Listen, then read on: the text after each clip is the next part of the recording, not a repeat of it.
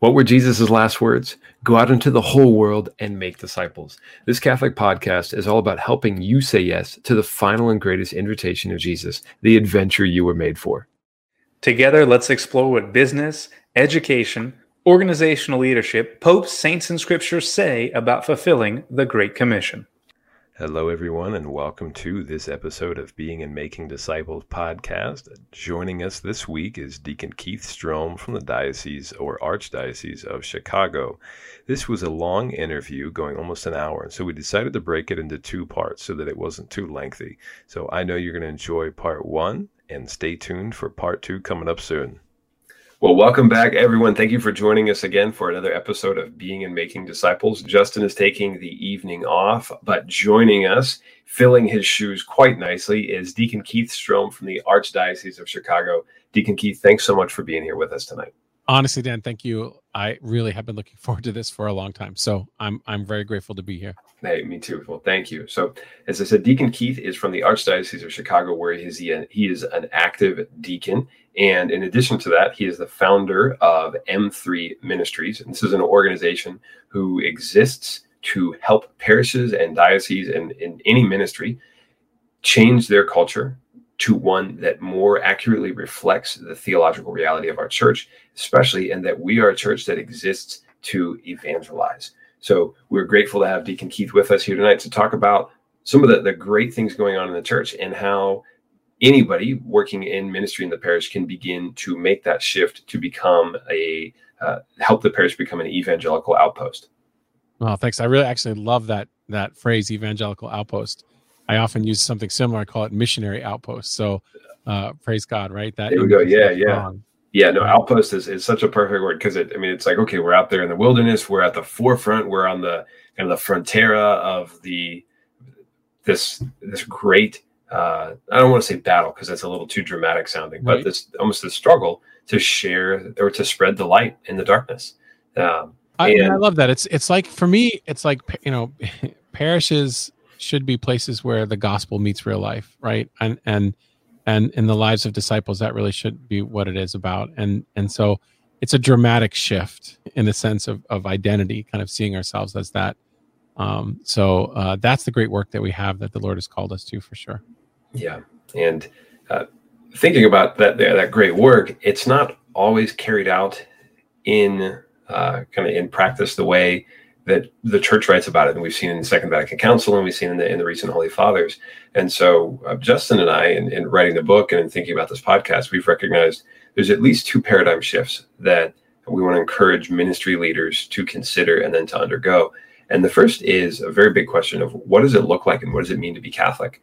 Um, I think right now, if you ask like the average child who is in catechesis, what does it look like to be Catholic? They would say, well, to know stuff and just show up at times. So it's almost right. an event based religion uh, rather than a like almost like an activity based or, or one that that's not that, that encompasses your whole life. And so the, there's that that old joke like the laity is there to pay, pray, and obey. Right. Um, and we're still pretty good at that. Uh, but it, it's a bit like like having a gym membership and never showing up to to work out. Um, like paying the gym membership's bills isn't the only thing you exist for. Uh, to right. have all that that nice equipment there, we got to go in and, and, lift a little bit. Um, so that's the the first shift uh, we'll call it a cultural shift. Like, what is it? it, it really, they're both cultural, um, but this one is like, what does Catholicism look like for uh, for the average human being, for the average person? And then the second one is uh, that we need to embrace a missionary identity, and it needs to become a part of who we are. It's just uh, like we need to reclaim that part of our heritage, where we all know the basic story of Jesus, and we have a proclamation ready. So when we, we get on the elevator with somebody and they say, "Hey, why are you Catholic?" We can just kind of spit that out without any hesitation, right. and we don't hesitate and freeze and say like, "Oh, you know," because like my my mom raised me, or my, my parents raised me Catholic, or um, I'm you know I'm not Christian, I'm Catholic, or one of those answers. Right. Um, and so, just being ready and being comfortable sharing the story of Jesus. Um, so, I'd like to talk about both of those today.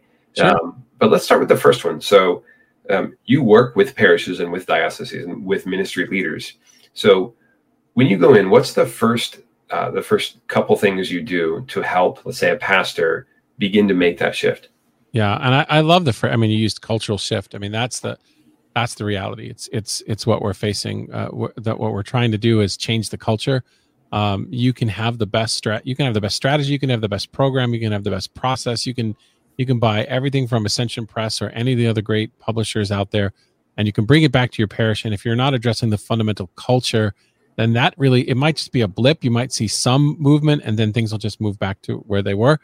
Uh, it's because we're really trying to address culture, and and culture is sort of like the air that we breathe. Or I always like I always have the image of fish, like it's the the water we swim in, and and because of that, a lot of times the values culture is made up of values. The the things that we value, we don't even reflect on. It's just sort of this is what it means to be Catholic. This is what it means to you know this is the things that we value in in our parish, and and it's you know culture's about what we celebrate, what we reject, what we what we critique, all of those things come together. And if we're not aware of our culture, then uh, it can have a profound effect on how we view ourselves, the church, the mission of the church. Um, and and so sometimes culture can can focus the the the teaching of the church, can focus tradition, and sometimes the parish culture, diocesan culture, can obscure tradition. And I'm thinking of um, kind of this the, the kind of whole thing that you said the church is is meant to evangelize right? Pope paul vi and evangelization in the modern world the church exists right uh, uh, to evangelize. It's the grace and vocation most proper to the church. And yet on a practical level if you begin to talk to most catholics about evangelization they kind of draw back and they kind of say well that's protestant right so even though it's it's it's essential to the identity of the church uh, our our culture in parishes and in dioceses kind of causes us to look at that as something that is part of the Protestant Reformation. And so we have to really address that. And so the first and, and, and foremost, what I try to do is when, when, when I come alongside parishes or dioceses is helping them recognize what culture is, right? Culture is made up of values. Values are the building blocks of culture. And so I wrote a book called Ablaze, Five Essential Paradigm Shifts to Parish Renewal. And you mentioned paradigm shifts and you're, you're exactly right. It's it's really those building blocks of culture that need to change. Um, and so I try to kind of lay out what culture is, and then give them some tools to see where their culture is relative uh, in the framework I use to the five paradigm shifts that that that need to happen. And I give them a tool I created. It's called the Cultural Snapshot Inventory. Uh, it's very simple um, tool. Uh, it's it's sort of a uh, like an inventory. Like there's a there's questions, and then you say this happens like never, some of the time, most of the time, excuse me, or always, something like that. And and my inspiration for that, like I'm not a sociologist, I don't have a degree in statistics, right? It's not like a Gallup level uh, poll. Uh, my, my, inspiration for that was really um, the the quizzes that that they publish in the back of Cosmopolitan magazine, right? It's, it's, kind of ridiculous, right? But Lord, the Lord uses everything. Yeah. Uh, and so uh, I just kind of threw that out and, and, and, to create it so that the conversation can start. Um, and then once people have a sense of okay, what are the ways? What are the ways we need to shift the culture, and where are we relative to that? Then, um, then we have to kind of put a plan together, and that usually begins with trying to articulate a very clear vision and a very uh, clear uh, mission. And and the problem with that whole thing is most people are burnt out on vision and mission statements. One in the corporate world where they're you know they bring in somebody like me, like a consultant, who'll come in and then you know you've got a, a team of executives that you're working with and whatever the, the consultant leads you through a bunch of trust exercises trust falls whatever right? And at the end of this process there's this incredible strategic plan that's drawn up and it's got graphs and charts and all these things and he spent hours working on a mission and vision statement and then what happens the consultant leaves and it just goes on the shelf and is never looked at again. Yeah. And in parish life it seems like we are perennially working on vision and mission statements. Like uh, the typical pastoral council meets for a term of three years and usually when a new pastoral council comes in they're usually like oh i think it's time for a new vision statement and mission statement and then it takes them like a year and a half to develop it and then a year to communicate it and then the new uh, you know parish council comes in six months later and now they're restarting the process. So I always have to get over that hump when I'm working with parishes because if you think about it, vision and mission statements, rather than being nebulous and ephemeral and like vaporware, right? Like, you know, you, they, they really are critical because they are the lens by which and through which you begin to make actual decisions. Right. So if you think of if you think of the mission of the church and the direction that God is is um is is moving the church, as like a river, right? I always think of mission and vision statements as the riverbed, right? And so and so it directs the course of the uh, of the river.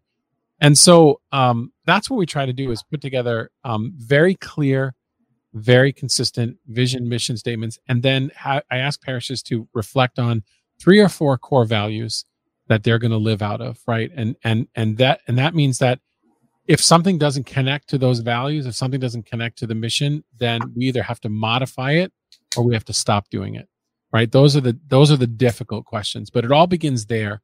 And once that happens, then we can begin to talk about okay, what is the plan, the game plan for moving us in this direction? I really like the idea of using those uh, those core values as almost like touchstones to say is it's a so the idea of the touchstone, of course, is uh, back before people could know the purity level of of gold by like other any other form of analysis. Um, they would have this hard rock, a touchstone, and they could rub the real gold on it. Okay. And then if somebody was trying to sell them this other fake gold, they could to could make a streak. And if so, you know, let's say I come to you peddling what is supposed to be 24 karat gold. Right. Um, so you already have your own little nugget of 24 karat gold. So you make a streak, and then you take my rock and you make a streak. And if my streak doesn't look like your streak, you know that I'm lying and it's not it's not legit gold. And I, that I think that's a that's such a, a good approach to core values because it's like okay, we know what our values are. We know what's important to us. We know it's what's gold for us as an organization. Yep. Is this gold? And if not, get rid of it. It doesn't mean it's bad. It just means it doesn't belong here right it just now. Means it's not what it's not what we are choosing to value. See, we have values in our parishes yeah. Right. We just we just don't articulate them, but we all live by them.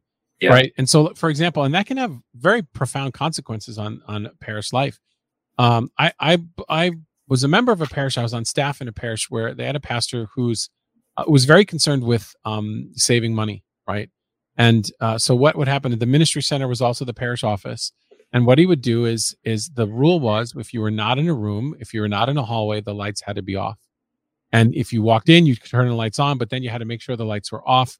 Uh, and if you if you were eh, you had an event at the parish and you left the lights on, you got just reamed, right? And so what unintentionally the value there eh, that was communicated to people was first and foremost the ministry center was not seen as a hospitable place because it was dark yeah. Right? And people frowned whenever you left a light on or even turned a light on. They were almost like expecting i'm going to have to yell at you.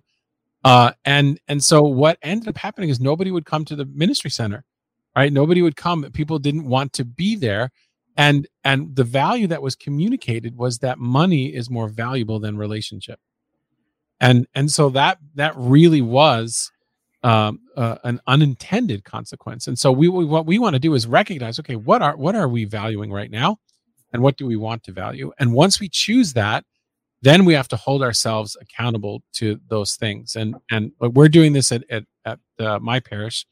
My parish is Our Lady of Ransom in um, in Niles, Illinois. It's a, a beautiful title of Mary that almost nobody ever uses. Um, you know that Jesus ransomed us from sin and death, and so yeah, yeah, it's Our Lady of Ransom. So you know the pandemic has kind of shut everything down, and we decided as a leadership team that you know we prayerfully uh, uh, decided that we would not just restart everything when when parishes could open up again for uh, because first and foremost what we were doing before wasn't actually bearing fruit nor was it very healthy that's a whole other topic right but we all want to return to normal but we have to recognize that normal wasn't actually working yeah right so this is an opportunity and so what we decided because we had created a vision document and a mission statement and core values. And we met with our leadership team for months to talk about this, to have them reflect on it. And so we said before we relaunch any ministry in the parish, they have to go through what we call the ministry charter process. And the ministry charter process, if I could use this, it's kind of a not a correct way of using this, but you know, you know, Lectio Divina is sacred reading and reflection on scripture. Well, this was sort of a Lexio process yeah. on our vision, mission, and values and leaders of each ministry had to get together and reflect uh, on their ministry in relation to the vision, mission, and values, and then they had to create a document with very it had very specific questions on it as how to how that ministry would tie in and support the vision and the mission and how they would incarnate the values and we said while we're doing it they also had to they also had to determine what their term limits would be for leadership and what their leadership development process was right? And so this was this was a way of of holding our people and holding us accountable to the things that we said we value. And our lady of ransom some of our values are um, excuse me radical openness and cooperation with the holy spirit uh, uh, uh, a focus on encounter right? Um, uh, everything that we do has to nurture and and deepen a relationship with jesus right? So these are just kind of three of uh, i think we have four or five values that we put together. And so how are we going to how are we going to hold ourselves accountable is we're going to actually work with our ministries so that they're living it out. And then the ministries are going to be in a sense reviewed. Um, they're going to sit their leaders are going to come together with the parish leadership team and say okay how are we doing relative to this this charter that we created uh, and and a, a process of of reflection and so we're trying to tie in structurally right this kind of support for the vision mission and values i like that so it's I would I would call that like a vertical alignment. So you'd say, yeah. okay, what is the church saying is the most important thing? How does that uniquely express in our parish with our, you know, the spirituality of our patron, with Our Lady of Ransom, yes. and then the the charism of the pastor and the gifts of the community, um, to make sure we're all working towards the same the same goal and the same that uh, is, same target. It's absolutely. I mean, that's exactly how we operated. And what's fascinating is how how and I and this happens with every parish I'm I'm involved in how resistant people are mm-hmm. to kind of going through that process because it does mean that you might have to stop doing some things that are good things objectively right they may just they might not be completely on target for mission mm-hmm. and they may not be bearing fruit right now. And so we always want to take a look at okay what's actually happening in ministry and where's their fruit? And then beginning to focus on cultivating that. But th- that's you know as a first step and a second step right those things are challenging uh, for people because we also need to you know mission should drive structure right? Structure shouldn't drive mission. So it's very difficult in parishes right when we want to change because everyone goes well given what we have this is all we can do right well so what we said is we're not going to accept the premise of that question right we we might have a structure right now that has commissions and committees and and councils but we're going to look at something else, right? And so at Our Lady of Ransom, we realigned. Um, we we aligned our entire parish structure around mission. So we have a mission uh, discernment team, a mission implementation team, and a mission support team. Uh, and so we that's how we've organized ourselves. And when I work with parishes through M3 Ministries, uh, after we come up with that vision, mission, values, the next step is okay. How does this get incarnated into the into the actual structure right how do we change where we are right now to support that and that opens up a lot of possibility but like anything else it also opens up a lot of conflict oh yeah i can imagine because people are entrenched you know they love like maybe they were the president of this or that council and their dad was the president and their grandpa was the president especially like we don't have a whole lot of that in the in the south because the church is relatively young in the southern right. us uh, but in parts of the country where the church has been around for 150 200 years yep. you do have that kind of continuity and you start changing those kind of things and you're changing people's family tree it's it is fascinating and and i always say that that, that you know we are called to live in fellowship right in in in this communio uh, in jesus christ not only with him but with each other. But when jesus is not the explicit center of our lives and if jesus is not the explicit center of our parishes then the fellowship that we are called to experience devolves into tribalism right? And so it's this is my ministry my area. I've been doing this for years. We've always done it this way.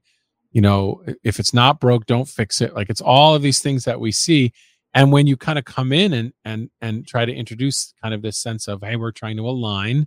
We've listened to what the lord is asking us uh, as a parish. We've taken a look at the clues right? What is the teaching of the church? What is the what is our context as a parish in this time and in this place? And what are the gifts of our leaders and our people? Right? Uh, now it's time to take a look at that and we're going to align to that.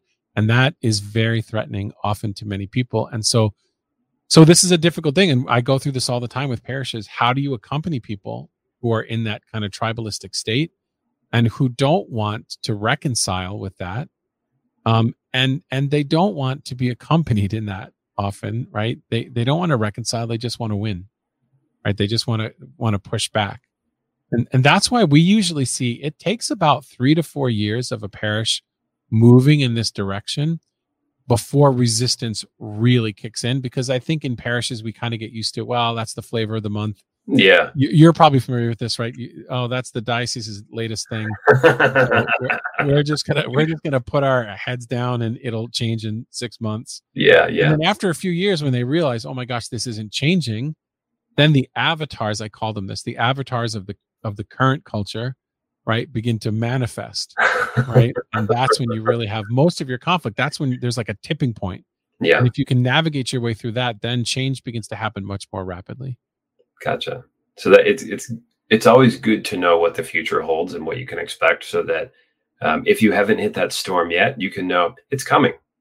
And yeah, and that my pastor always kind of he yells at me a little bit because he says you definitely don't have a charism of encouragement right there's no like because i keep i keep, he's because it's bad right and i'm like oh don't worry it'll get worse right but i mean in in in the sense of this is what you want you want that conflict not for the sake of conflict and not because you want disunity in the body but when you begin to really have those pitched battles it means your culture is shifting. Yeah. And people are actually and you're going to see there are going to be people who are engaged who have been part of the parish for a long time who like they spontaneously like they don't even have to be like asked to leave. Like literally they're just like i'm out. I, this isn't what it means to be catholic for me. I don't want to be a part of this. Right? Yeah. and then you're also going to have people who spontaneously show up right and they're going to resonate with the things that you've you've kind of aligned around right there are going to be other people who are going to be like i don't like those values that's not catholic to me and, then, and so i'm leaving and there are other people who are going to be like i'm drawn here because you guys are about this and this is like in my heart right now. And so, like, the Lord is drawing people. Uh, and so, we always say we want people, we never want anyone to leave, right? I don't, you know, Pope Benedict had that quote about the, in the future there'll be a, a smaller, pure church. And I, I think there, are, there are many members of the church who are longing for that. Like, yeah, let's get a lot of these people out, right?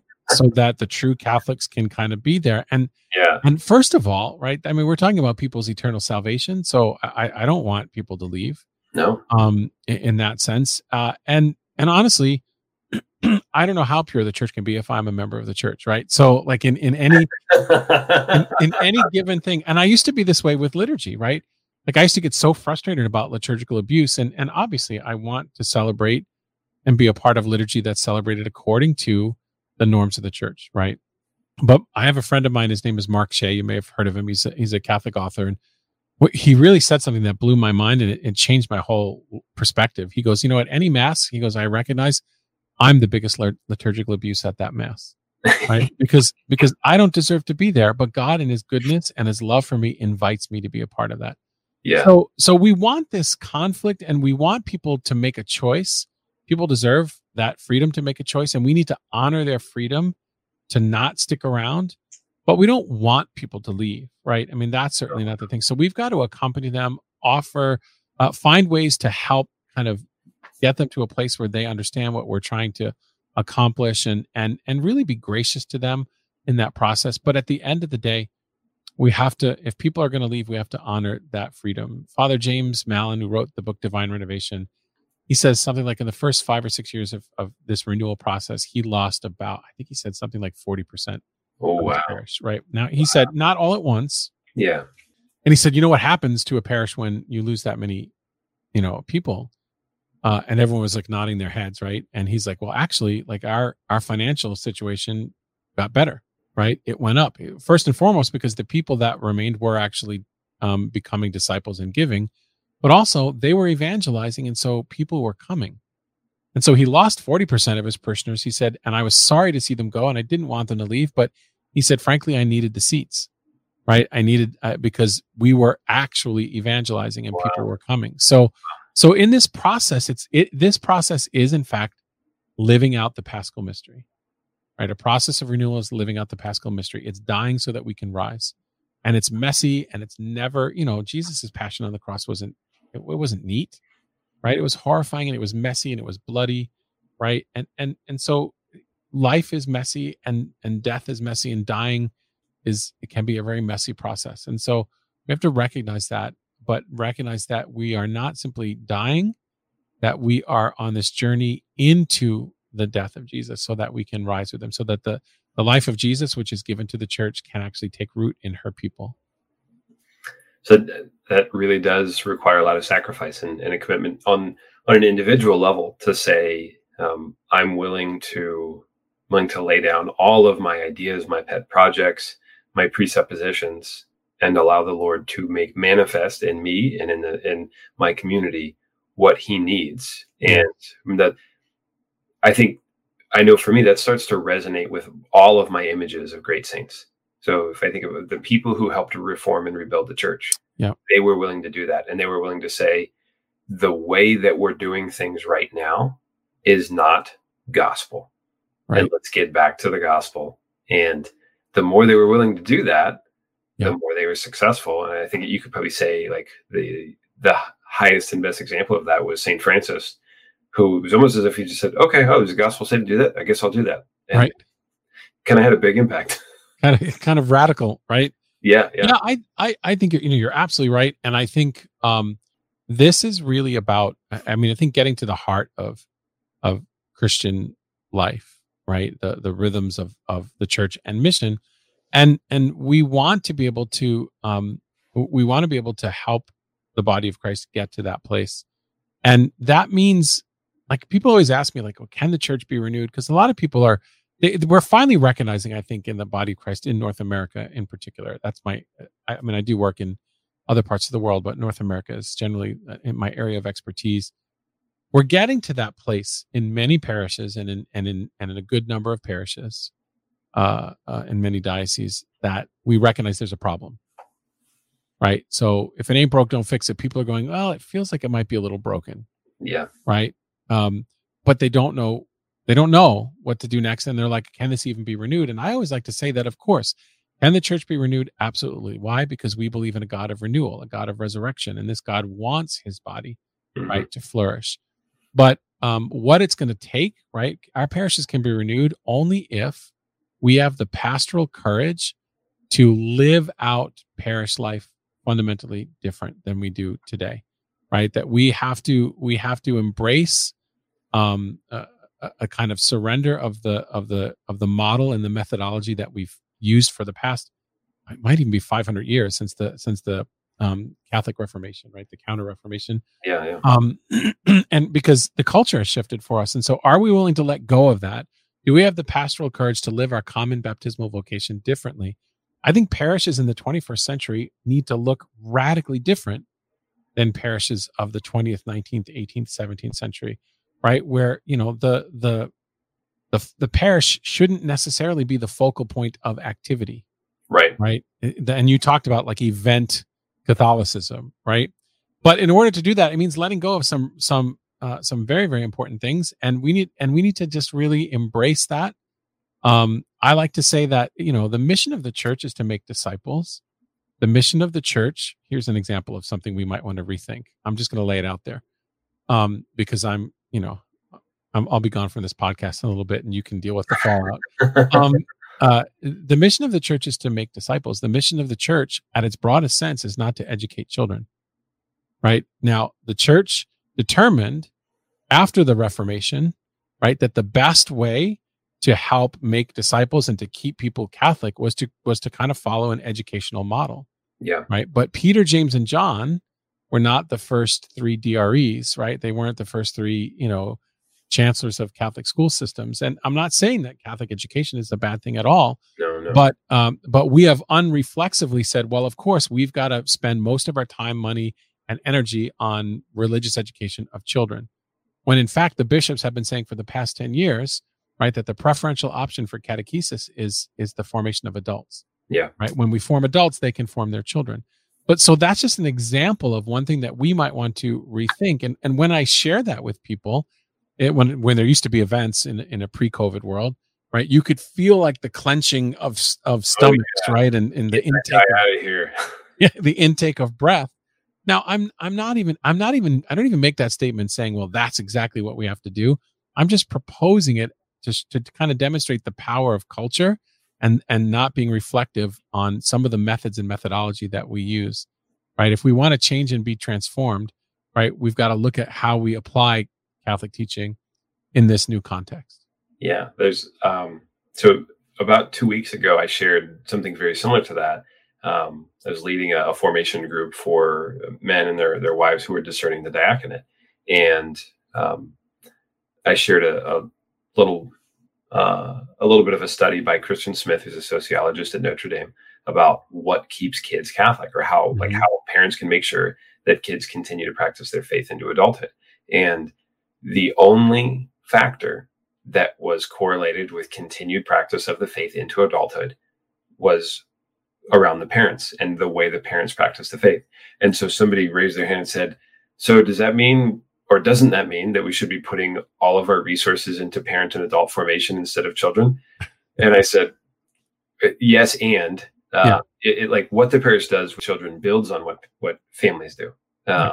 But the, the key is it builds on, and if it's not there to begin with, then we've we're we've got the order of operations wrong, and we should go back to the family and and help them. Yeah. To instill to to share the faith to can to give convincing reasons why life with Jesus Christ is mm-hmm. the best and most valuable thing and way of living. Um, so that kids see that and, and, kind of just imbibe that from the earliest ages, so that when they go and learn about the Lord in catechesis, yep. they're learning about uh, uh, they're learning the supporting arguments for a life that they've already lived, and yes. not one that is uh, that is foreign to them. Yeah, and and they're learning about a person they've already met and fallen in love with right? I mean I, I, think that's so important. Yeah i think you're right. I mean the, when i when i get resistance around that i just ask people okay how are we doing? How's our current model doing?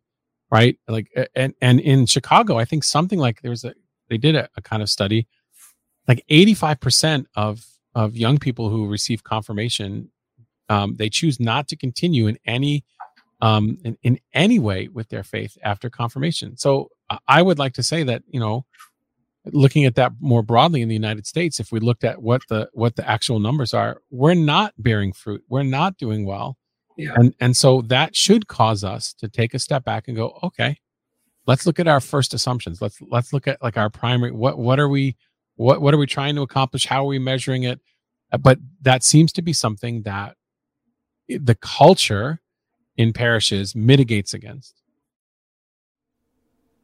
we are going to pause here and then you can join us again next week for the second half of this interview with Deacon Keith Strohm, which I promise you is every bit as good as this first part, if not even better. God bless you. Let's go boldly make disciples.